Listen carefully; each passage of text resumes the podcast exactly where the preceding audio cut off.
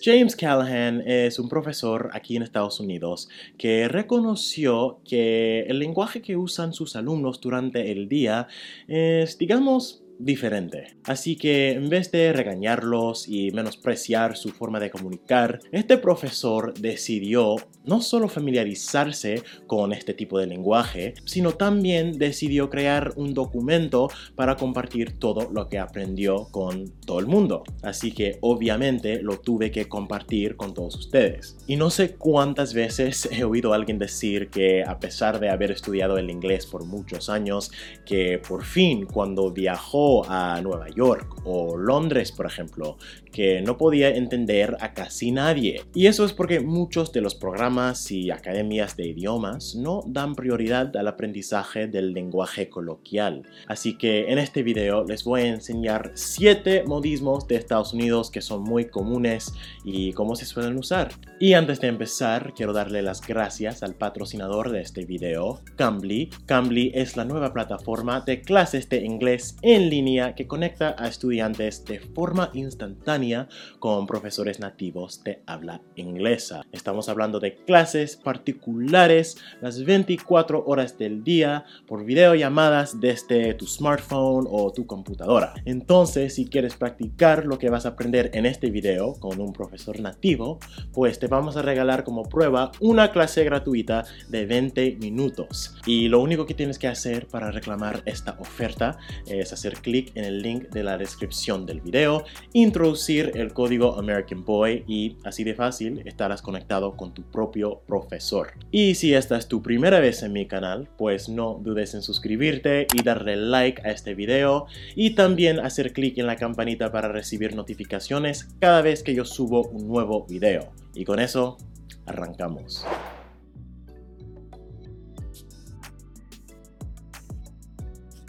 En español hay mil maneras de preguntar cómo estás, pero en las clases de español en Estados Unidos solo se enseña la pregunta ¿cómo estás? Y aunque eso está bien porque se dice en teoría, lo que no se enseña es que en México se dice qué onda. En la República Dominicana se dice que lo que o cómo tú está. En Colombia se dice que hubo pues. En España se dice qué tal. Y en otros lugares se dice que hay. Y la primera vez que alguien me preguntó cómo te ha ido, yo pensaba que estaba hablando en otro idioma completamente. Y es por eso que siempre digo que es muy importante familiarizarte con varios aspectos de un idioma si vas a llegar a ser bilingüe. Y aunque muchos profesores por ahí no estarían de acuerdo conmigo, pues me valen madres, pero resulta que sí hay uno aquí en Estados Unidos que está al tanto. James Callahan is a sociology teacher. You may not know his name, but you've probably seen his spreadsheet on the internet.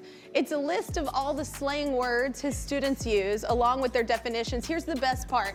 I have a teenager who says words I don't know what they mean like all the time. But Mr. Callahan was cool enough to come and be in our audience today. Come on, stand up, Mr. Callahan. Yeah. Thank you so much for being in my audience today. Why did you make that list? I've always been interested in teenage slang because I've heard so much over the last 15 years. Uh, and yeah. I've told myself that I really have to start writing these down um, because the language changes from year to year. New uh, fake words arise. Yeah, yes. and I wanted to have some kind of resource so that I could better understand my students, better understand how they communicate with each other, uh, better understand how they communicate with me. Uh, and so 15 years later, I finally sat down and started compiling the list. Entonces, palabra número uno, bops. Modern Enjoyable Song. Pues un pop es una canción, pero no cualquier canción, sino una canción que se pega. En español sería un temazo. De hecho, hay un youtuber que a mí me gusta mucho, se llama Zach Campbell, y tiene una serie en la que decide si una canción nueva es un pop o un flop. Well, listen, I, I well, okay, well, I give, I give Becky G a bop. Uh-huh. I give Becky G a whole bop. I like her a whole lot. Like I like her, I like her. Like her, like I like her. Oh, I like her. Mm, I like her. Así que pop si la canción es buena y flop si la canción no es tan buena. Ok, palabra número dos. Bueno, la verdad es que son dos, pero tienen el mismo significado. About y finna. I'm about to, or I or we are planning something. About y finna son las palabras yo creo que más usadas en esta lista. ¿Sabes cómo en español decimos que estoy a punto de hacer tal cosa? Pues en inglés decimos I'm about to hacer tal cosa. Y eso sería inglés correcto o inglés formal, pero en ambientes más informales se dice I'm about o I'm finna en vez de I'm about to. What I'm finna tell you, if you apply it right now, can change your existence. Because everybody I know want to be happy, everybody I know want to be successful. If you don't want them two things, there's something wrong with you anyway. Y lo interesante es que esta es jerga antigua. Lo que pasa es que durante la época colonial, a causa de la esclavitud, la comunidad afroamericana estableció su propia forma de hablar y poco a poco esa forma de hablar fue adoptada por la sociedad en general.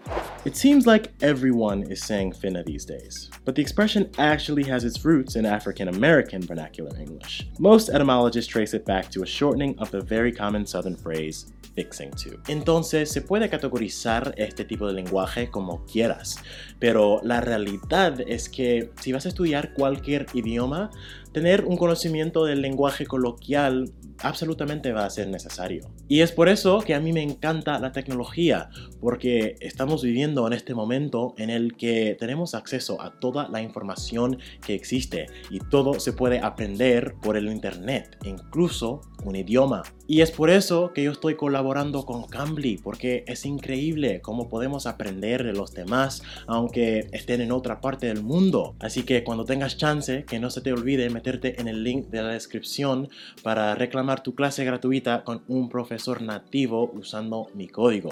Pues cuando alguien te insulta y respondes para defenderte, tu respuesta es lo que llamamos un clapback y también se usa como verbo, así que el acto de responder es clapping back.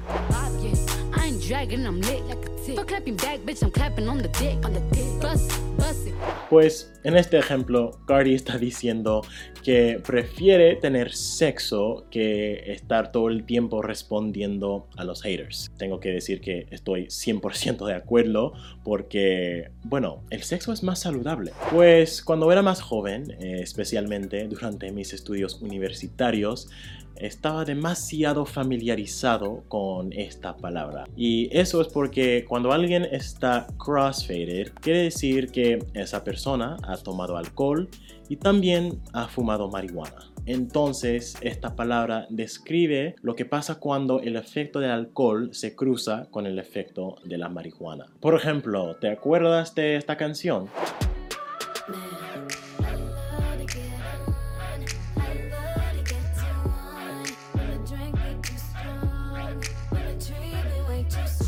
Pues en esa canción, Tinashe está diciendo que a ella le encanta estar crossfaded o get to on o disfrutar de los dos efectos a la vez. Pues estas dos palabras también son muy comunes pero la verdad es que nunca he podido explicar bien el significado, así que muchas gracias al señor Callahan por ser más inteligente que yo. Pues cuando algo es súper obvio, pero aún tienes ganas de decirlo, empiezas la frase con high key. High key, el cielo es azul. Pero cuando algo no es tan obvio, pero lo quieres revelar un poco, pues empiezas la frase con low key. Por ejemplo, high key, most people think that learning a language is difficult. But low key, it's actually pretty easy once you learn how to do it. Yeah, low key and maybe high key. I've been peeped that you like me, you know?